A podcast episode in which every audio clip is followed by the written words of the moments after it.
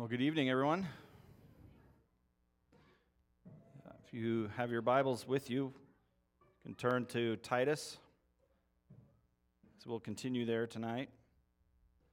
Uh, first, I want to have a word of prayer to open up our time um, as we get into God's Word tonight. Let's pray.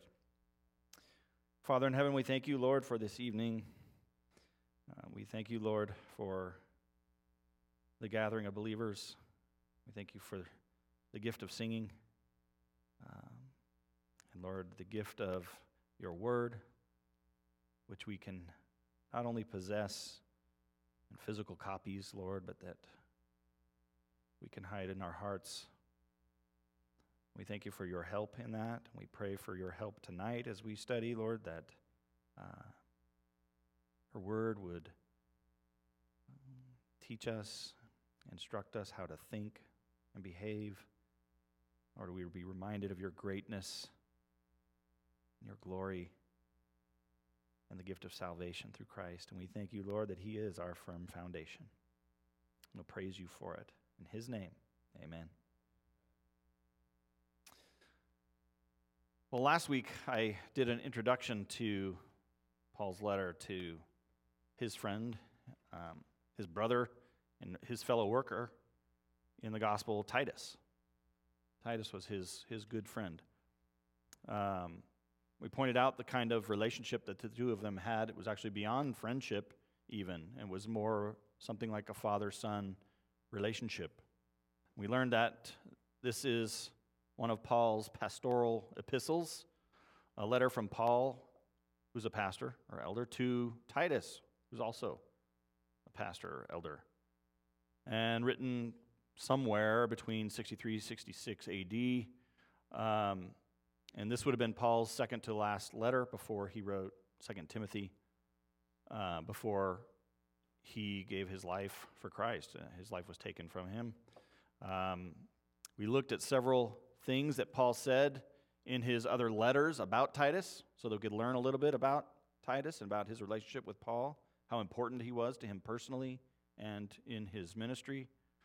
Um, we talked about the fact that all the mentions that we have of Titus in the New Testament are from Paul's letters.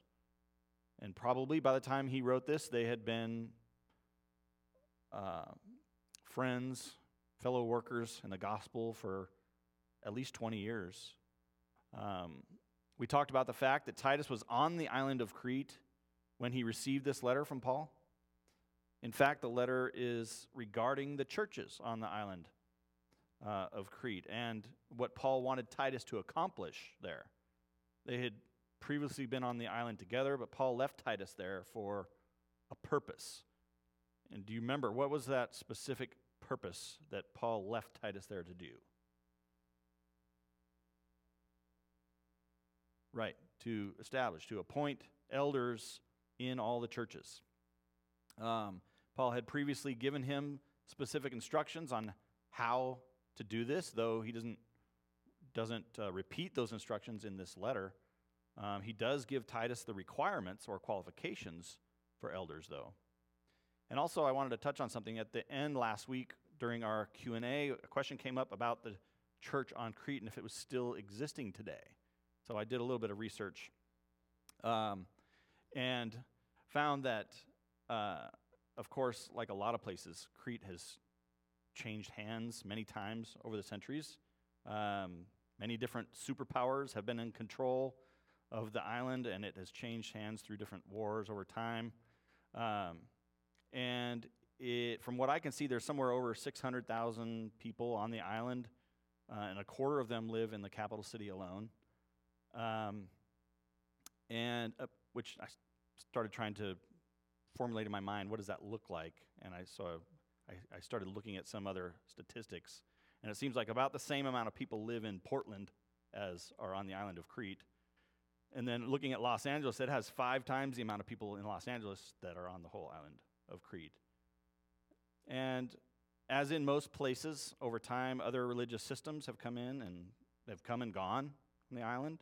Some have stuck around. Um, and uh, Islam has been there, it's had a major effect on the island through the years and is still there, but Christianity is still there as well. And Crete is part of Greece, so the most prevalent, I guess you would say, religion is probably is uh, Greek Orthodox, which is part of um, Eastern the Eastern Orthodox Church, which we talked a bit about in our church history um, study. It's not a movement that we would say is biblically faithful, uh, though they say they're Christians. They hold to some unbiblical doctrines, um, such as the veneration of saints, including Mary. And one of the major differences is that they believe you must be baptized and participate in the sacrament of communion to be saved. Um, really, they're not much different than, than the Roman Catholic Church. I think we talked about that in church history, where there was a, that split, and um, you know the Eastern Orthodox Church kind of went a different direction. Um, so I have some pictures I want to show you. If you want to bring up that first one there, I came across these when I was looking, and I thought they were interesting, so I thought I would just bring them up to give us kind of a visual of what it looks like. And it doesn't really look much different than our area. I mean, we've got hills and mountains and snow and all that kind of stuff. It's a picture of the highest mountain, um, and I don't know if I'm pronouncing it right, Mount Ida or Ida, which is just over 8,000 feet.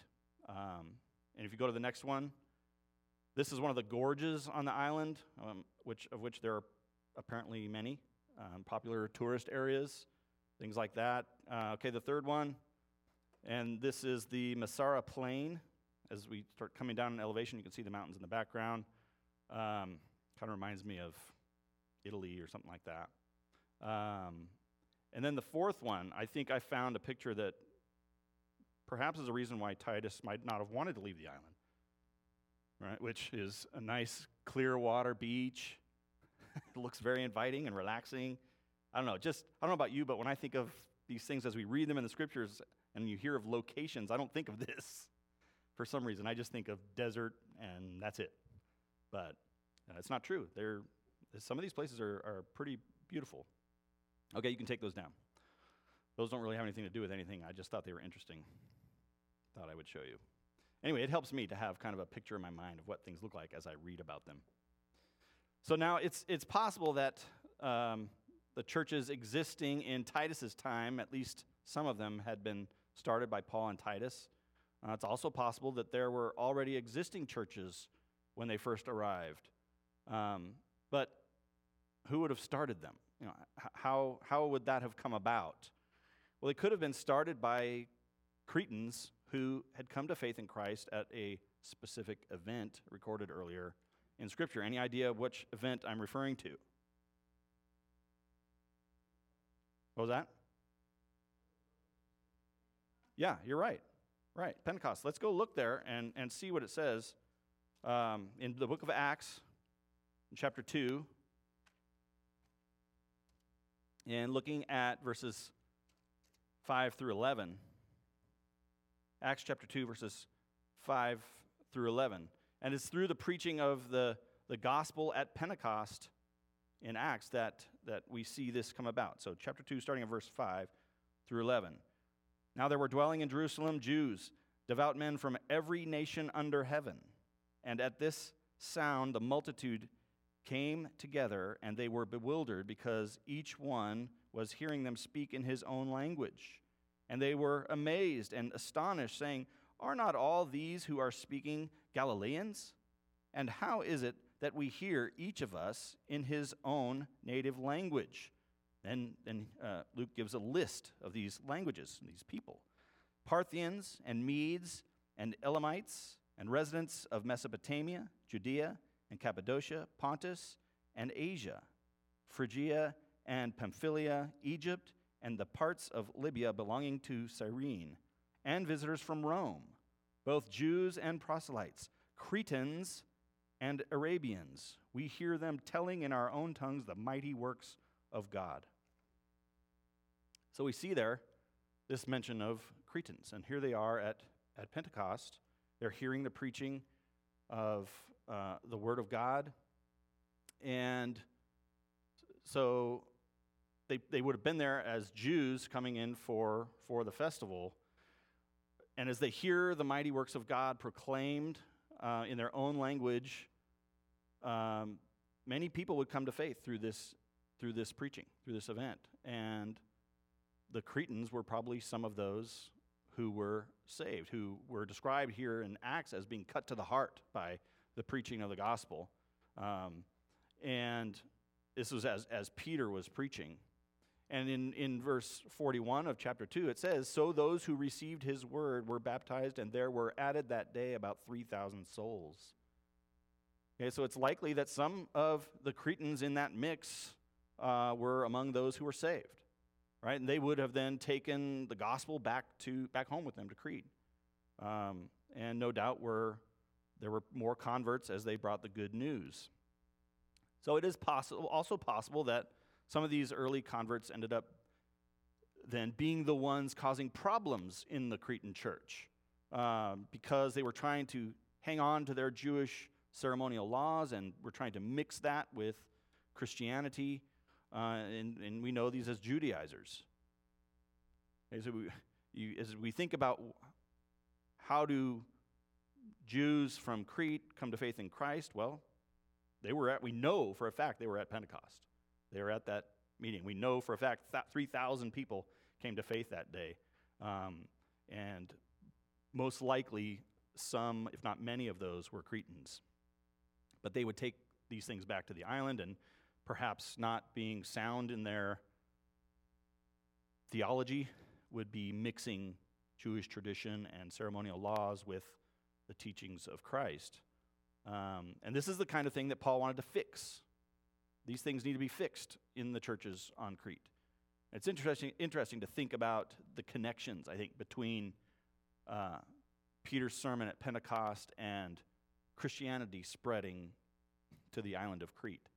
Uh, we, we don't always often think of all these connections and where the preaching goes from this one location and who those people are that are hearing it and where they live and where they might take this. But we can certainly see the spreading of the gospel to the island of Crete. And looking at our passage tonight, I want to read verses 1 through 4 and then spend a bit of time looking at that. Paul, a servant of God and an apostle of Jesus Christ, for the sake of the faith of God's elect and their knowledge of the truth, which accords with godliness in hope of eternal life, which God, who never lies, promised before the ages began, and at the proper time manifested in his word through the preaching with which I have been entrusted by the command of God our Savior, to Titus, my true child, in a common faith grace and peace from God the Father and Christ Jesus our Savior. That's all one sentence, by the way. Verses 1 through 4. It's a long sentence. As we look at this letter tonight, I want to start by paying attention to Paul's greeting. And there's, there's nothing spectacularly different between this greeting and his other greetings, but there are differences, and I think are worth noting. And in his other letters, Paul begins in a similar way, identifying himself um, and making uh, a statement about where he gets his authority to write to the churches. Um, and here are some examples I want to give you from, from chapter 1, verse 1 of some of Paul's letters. I want you to listen to the words used here and for not only the similarities, but, but for some of the differences. But this is chapter 1, verse 1 of, of many of Paul's letters. Romans 1 1 says, Paul, a servant of Christ Jesus, called to be an apostle. Okay, and this is not the entire verse, I'm just focusing right now on this portion of it. 1 Corinthians 1 1, Paul, called by the will of God to be an apostle of Christ Jesus. 2 Corinthians 1 1, Paul, an apostle of Christ Jesus by the will of God. Galatians 1 1, Paul, an apostle not from men nor through man, but through Christ, Jesus Christ and God the Father who raised him from the dead. Ephesians 1 1, Paul, an apostle of Christ Jesus by the will of God. Philippians 1 1, Paul and Timothy, servants of Christ Jesus. Colossians 1 1, Paul, an apostle of Christ Jesus by the will of God. 1 Timothy 1 1, Paul, an apostle of Christ Jesus by command of God our Savior and of Christ Jesus our hope.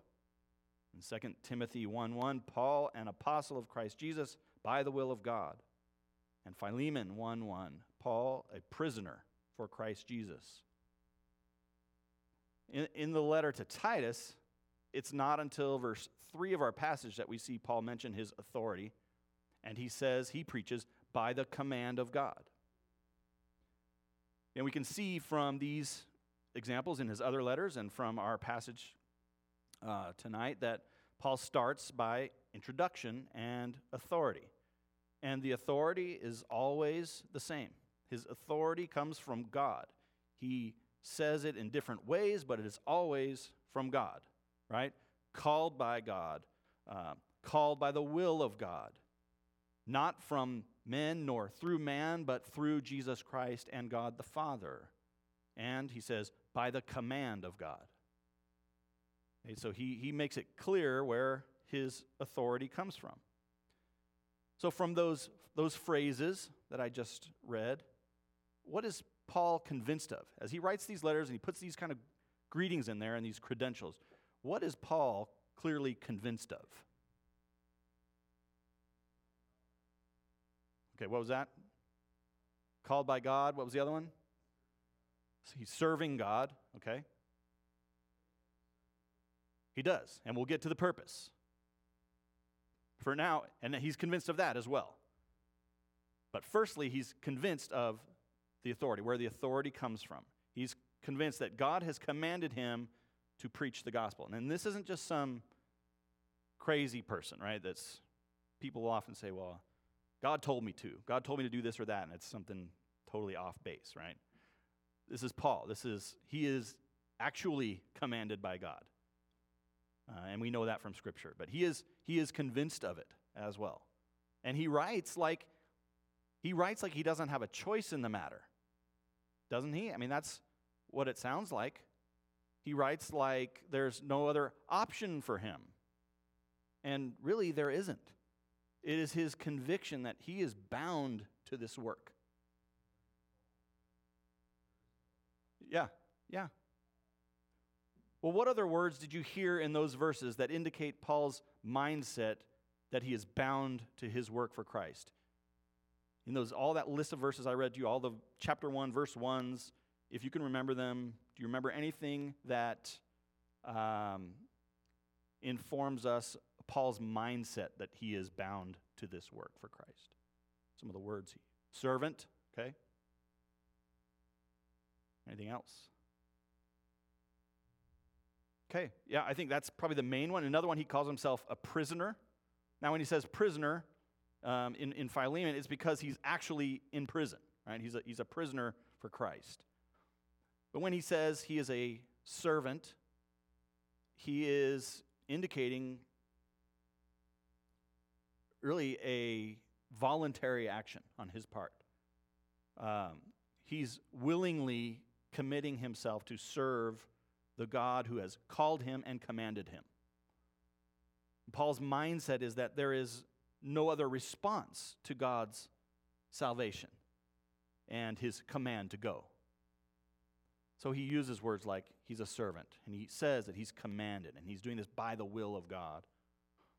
Uh, he also often says what, what he's called to or tasked with in his letters. In other words, what his mission from God is. And I think that goes to what you were talking about a minute ago, Jeannie. And, and as we think about this, having a mission from God, right? We know Hollywood makes fun of those kinds of statements, right? Someone says they're on a mission from God, and everyone instinctively knows that person's either joking or crazy, right? They're on a mission from God. But Paul doesn't fit into either one of those categories. He's not joking at all, and he's certainly not crazy. He couldn't be more serious. And last week I, I said that this that, that his overarching reason for writing the letter to Titus um, was so that he would be reminded and instructed to put the elders into place in the churches like he instructed him to do. That was his overarching reason for writing this letter to Titus. But there is also an overarching reason behind that. Right? And it's expressed by Paul in verse 1 of this letter. It's, it's about his mission. It's, it's about his commission from Christ to the church. And here we see Paul wording it in a way that he doesn't do anywhere else. He doesn't always state his mission in his greetings, but we do see it. In other places in his letters, he'll, he'll mention his, his mission and the purpose for what he's doing. But in particular, being in the greeting, um, he doesn't always do that. Um, what are some of the statements he makes in the greetings of his letters about what his mission is? Is his mission always the same? Does it change in connection with certain churches or with time? Well, it doesn't change with time, right? The message doesn't change. He, he does indicate certain purposes relevant to a, a particular church sometimes, but his overall mission is always the same. He words it differently in his greetings, though. And we have two instances where Paul states his mission in the, in the opening verses of a letter.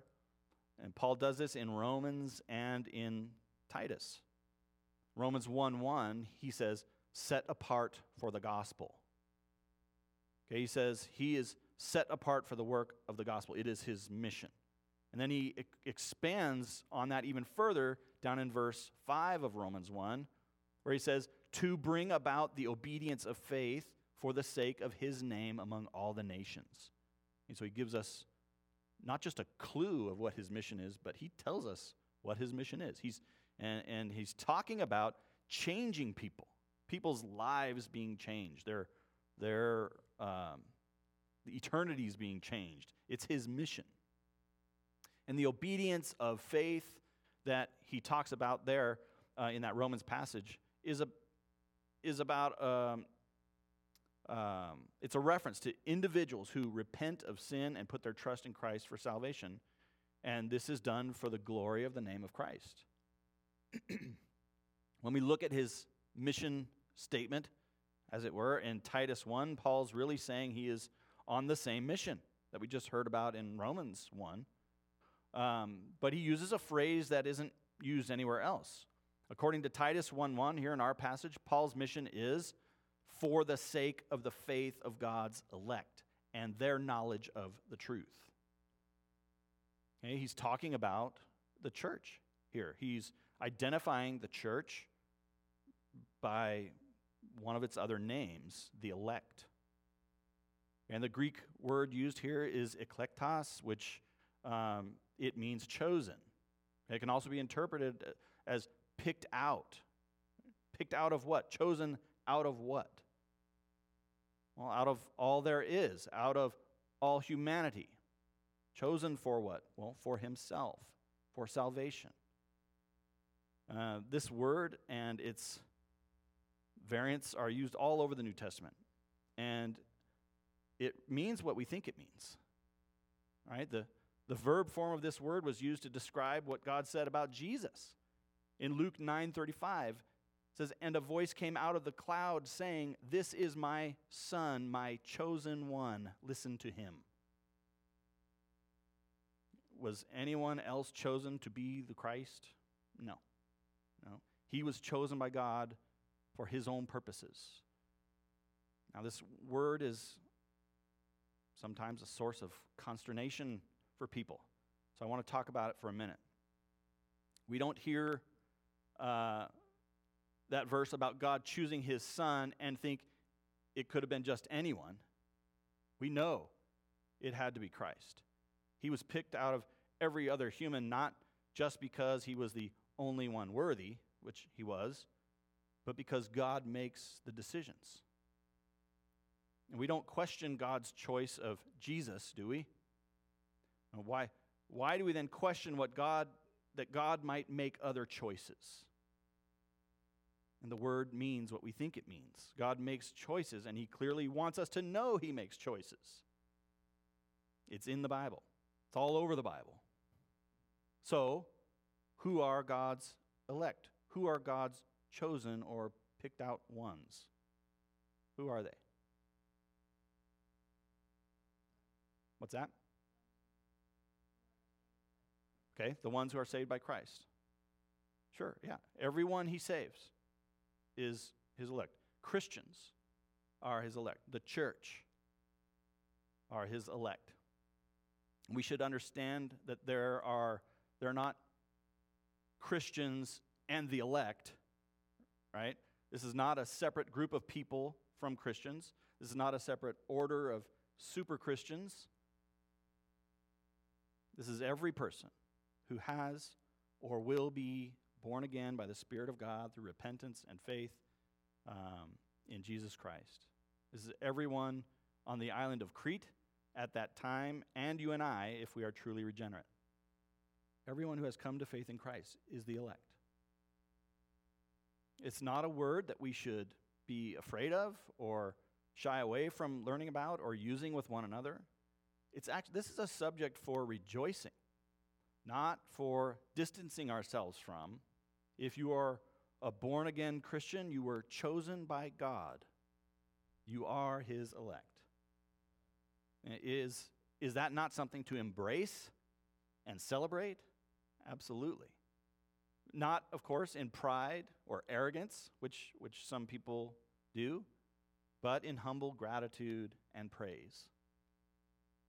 But in truth, nonetheless. Don't be ashamed of it. So when Paul says he's, he is God's servant for the sake of the elect, he's not saying he is God's servant for everyone. He has been sent out for something. The rub is that only God knows who he's chosen. So Paul must preach to everyone, trusting God to do the calling and saving. And that's how it works. Also notice that Paul is not Paul isn't confused about how this works. He doesn't have a problem with how God works. He's just glad to be a part of it. He doesn't try to make his message sound more inclusive so that everyone feels good. He just says it plainly I'm doing this for the sake of God's elect. That is who I am trying to reach with the message because that is who God is saving. Again, he doesn't know who they all are, he, so he preaches to everyone. So, can you see the focus? Can you see the, the direction, the target of Paul's mission of preaching? We should know that God is God is after his elect. And he has, in this case, sent Paul. And Paul is well aware. Paul's not confused about his mission. This has always been God's plan. Uh, that is, it's what's going on in the world. It's, it's what was going on in the world then, it's what's going on in the world now. It is the reason Christ has not yet returned. This is all about God saving his elect through the death and resurrection of Jesus Christ, and He's not yet saved them all. Their names are already written in the book of life, though, as if it's a done deal. But they've not all yet come to Christ.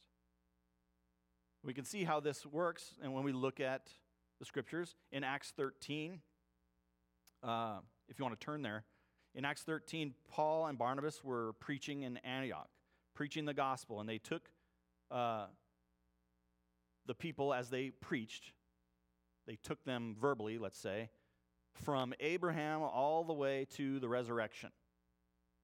And the people couldn't get enough. Acts 13 42 says, As they went out, the people begged that these things might be told them the next Sabbath. They begged them to keep preaching. And that's where I want to pick it up. Um, in, in our reading. If, you, if we're in Acts 13, I want to start reading in verse um, 44, and we'll pick it up after the people have begged them to, to keep preaching and, and come the next Sabbath. So here in verse 44, it says, The next Sabbath, almost the whole city gathered to hear the word of the Lord. But when the Jews saw the crowds, they were filled with jealousy and began to contradict what was spoken by Paul, reviling him. And Paul and Barnabas spoke out boldly, saying, It was necessary that the word of God be spoken first to you, since you thrust it aside and judge yourselves unworthy of eternal life. Behold, we are turning it turning to the Gentiles.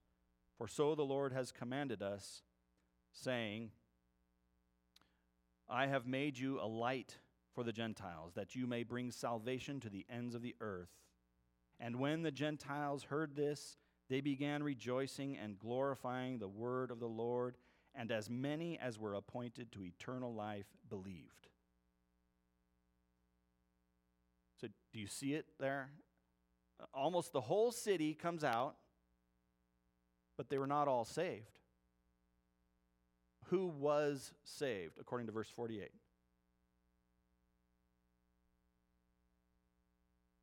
No. I mean, they did, but that's not what it says. What's that? Those appointed, right? As many as were appointed to eternal life believed. You see, Luke doesn't write about a number or, or how many people in this instance. He writes about a category those appointed to eternal life. Not everyone.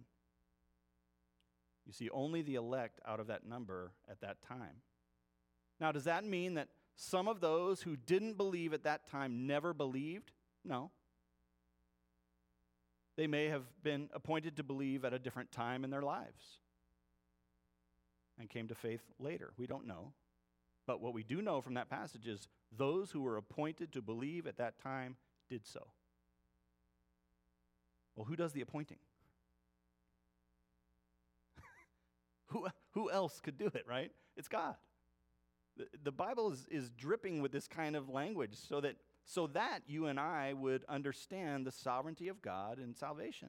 God chooses men and women for salvation, not the other way around. And Paul knew this better than anyone.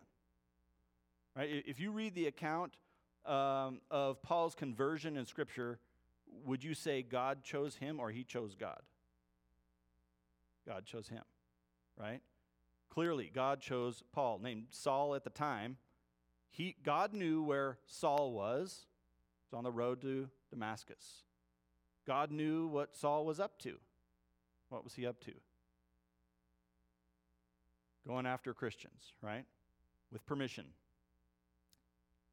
He's going to arrest and persecute Christians. God knew when and where he was going to call Saul also. God didn't God didn't make it up that day. Right? It was from before the foundation of the world. Um, in Matthew 25, 34, it says, Then the king will say to those on his right, Come, you who are blessed by my Father, inherit the kingdom prepared for you from the foundation of the world. And Paul even says in Ephesians 1 4, even as he chose us in him before the foundation of the world, that we should be holy and blameless before him. Paul includes himself in that statement of truth. He's writing to the Ephesian saints and telling them that they were chosen in Christ before, and he includes himself in that list. Well, before when? Before yesterday? Before a week ago? No, the Bible makes it clear. It's before the foundation of the world, before the world was created. That's sort of unfathomable. He didn't, God didn't decide he had had enough of Saul persecuting Christians as if he didn't know that's what he was doing or would do. God saved him at his appointed time. God made the decision in eternity past he is the one with the book of names. God is the one who appoints, and God is the one who saves. We don't know who, we don't know when, but we know that all those whom God saves are his elect. Paul understands this so much that he has committed his life to going, going after God's chosen ones. That's why Paul, it's always Paul's mission and everything he experiences or does is seen through that lens. As Paul goes about spreading the gospel, he's looking through that lens of going after God's elect. In 2 Timothy 2:10, Paul writes to Timothy and says, "Therefore, I endure everything for the sake of the elect, that they also may obtain the salvation that is in Christ Jesus with eternal glory." He says he endures everything, all the things that he goes through, which he goes through a lot, he does it for the sake of the elect. So that is Paul's mission, the faith of the elect. And he says, for, for their knowledge of the truth which accords with godliness, at the end of verse 1. This is Paul saying people need to come to faith, and they can only do so through knowledge of the truth. The truth about what? Well, about their sinfulness, uh, their, their lostness, their need for a Savior. It's the gospel. But not only that, he also says this truth accords with godliness. And this is a reference to the, to the process of sanctification in the lives of believers. Right, the godly lives of Christians progressively agrees with and looks more like the obedient life of Christ. None of, none of, us, none of us have arrived, haven't made it yet, but if you've been a Christian for any number of time, you should see some progression. You think about the person you were before Christ saved you and look at what he's done in your life. You should see fruit, you should see growth, you should see that your life is. Can you say about yourself, my life now is more like Christ than it was before he saved me? We should all be able to say that to some degree. And that's what he's talking about here that, um, that their knowledge of the truth accords with godliness, they go together. He goes on to talk about how this truth brings about hope in eternal life. And he anchors that in more truth about the nature of God and the character of God. He doesn't just leave it at that, that this brings about hope, but he anchors it.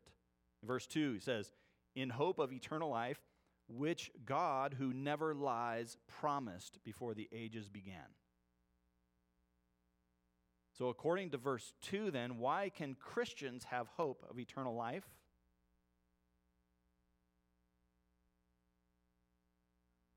Because God promised it, and He doesn't lie. Okay? We can, we can have hope of eternal life because we know something about God. We know something about God's character, right? He made a promise, and we know He doesn't lie. He can't lie. Now, people make promises and don't keep them all the time. And that's sort of our starting point. It's, so it's hard to fathom somebody who could know everything, make promises, and always keep them. That's hard for us to, to fathom. So, but people do this all the time make promises, break promises. Maybe it's because they were lying when they made it. Maybe they made a promise knowing that it was a lie. Maybe they really intended to keep it but were unable to because they're never able to fulfill such a promise in the first place. How many times have maybe even you personally made promises that you realize later on, I never should have made that promise. I can't do it. God is not like that. He is absolutely a promise keeper. He is not like us. First, he never lies. He cannot lie. And second, there's nothing he cannot do. So he cannot promise something that he is unable to deliver on. Right? How do I how do I know he can deliver? Well, I read about him in the Bible. And he testifies to me of his sovereign power. The Spirit of God testifies to our hearts about the truth of God as we read his word. This way, it makes sense when we read Paul's statement where he says, And I am sure of this, that he who began a good work in you will bring it to completion at the day of Jesus Christ. How can he be sure? How can he be sure of that? Because he knows who he has believed. Right? He knows truth about God, and so he can say that, and he believes it. Also, notice that this promise, right, God's promise was made before the ages began. And which of us can make a promise for something even a year from now? Right, I can plan a vacation a year from now. yeah, or next week even, right? But I don't know if I'll be sick. I, don't when that time comes. And, and I don't know if somebody else will be sick when that time comes. I don't know if if I'll have any money to be able to go on that trip. I don't even know if I'll still be alive next year. we, there's a lot we don't know. We can't make the kinds of promises that God makes. So you see the difference between human promises and God's promises? We should see a stark difference. If this promise was made before creation, who did God make the promise to? I'd never thought about that before. We didn't exist yet. And he's making promises about salvation and eternal life. Well, he made the promise to Jesus, who was with him. Why does Jesus say what he did in John 6 37 and 38? Says, All that the Father gives me will come to me, and whoever comes to me I will never cast out. For I have come down from heaven not to do my own will, but the will of him who sent me. He says this because the Father gave him the elect in eternity past. He promised them to him. Then he came down from heaven to do the Father's will in going to the cross to save them. And then in verses 39 and 40 of John 6, he continues. Jesus said, And this is the will of him who sent me, that I should lose nothing of all that he has given me, but raise it up on the last day. For this is the will of my Father, that everyone who looks on the Son and believes in him should have eternal life, and I will raise him up on the last day. You see, what the Father promised, Jesus knew they would and will come to him. God the Father promised that his elect would come to him.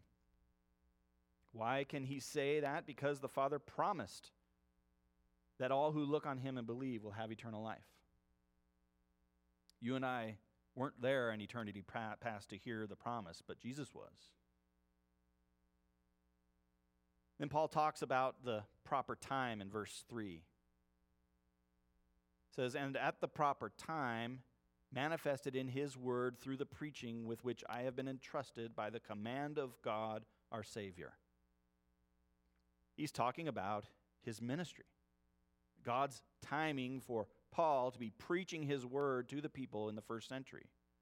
God has commanded him to do so and entrusted him with this task. What he's preaching is eternal life through Christ. This is not to say that God trusts Paul because of his trustworthiness.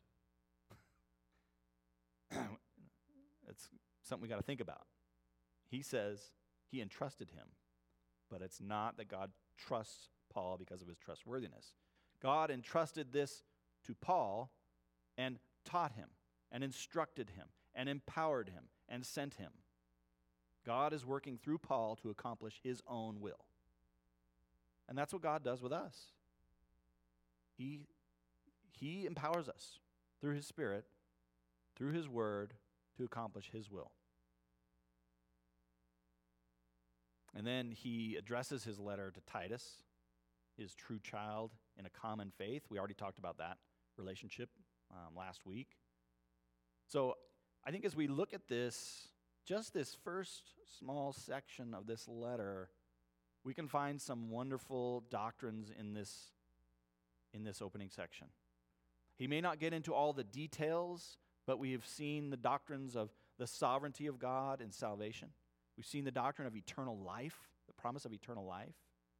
We've seen the doctrine of God's immutability, the fact that He is unchanging, in that He made a promise and He will keep His promise. God does not lie.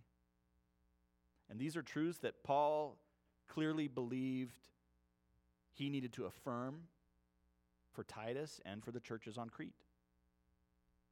These things are things that people forget. These things are things that you and I can forget when we don't read the Word of God, when we don't learn about the nature and character of God. We can forget that He is all powerful, that He is a sovereign God, and that we, when He says something, we can believe it because He doesn't lie. And we need those truths affirmed to us just as much as the the Christians on the island of Crete needed them. So that's that first section that, that we go through here. So next time we'll, we'll continue on in, in this letter and get to when Paul starts um, talking about what he is tasking Titus with and the criteria that he's to use um, as He appoints elders in the churches. So let's close in a word of prayer tonight. Father in heaven, thank you again for your word. Lord, I pray as we read it and study it that we would you would open our eyes to see the wonderful truths of who you are. It's those truths that are a firm foundation for us, Lord. They are things that as we learn of them, we are more grounded, we are more anchored. Lord, when the troubles of life come, when questions come, Lord, we're not shaken because we know who you are, what you've said about yourself. We believe it to be true not because we're so smart, but because you have opened blind eyes. You have filled us with your spirit. Lord, you have saved us through repentance and faith in Christ. And we're so grateful, Lord. I pray that you, as we read your word, as we talk about your word, Lord, that you would be glorified in these, in these things. Glorified in our increasing knowledge of you. Help us, Lord, to do so, not to be stagnant. I thank you, Lord, for your grace and your mercy and your kindness to us. I thank you, Lord, that your plan and purposes are right and true all the time that you are one who can make any and every promise because you alone are able to keep them. Because you know everything, nothing surprises you. It's hard for us to fathom, Lord. But we, we want to be pointed to your holiness and your majesty, your greatness, that we would understand that more and more. Thank you for the knowledge that we can have of you just in sh- a few short verses, Lord. we give you praise for it. In Jesus' name, amen.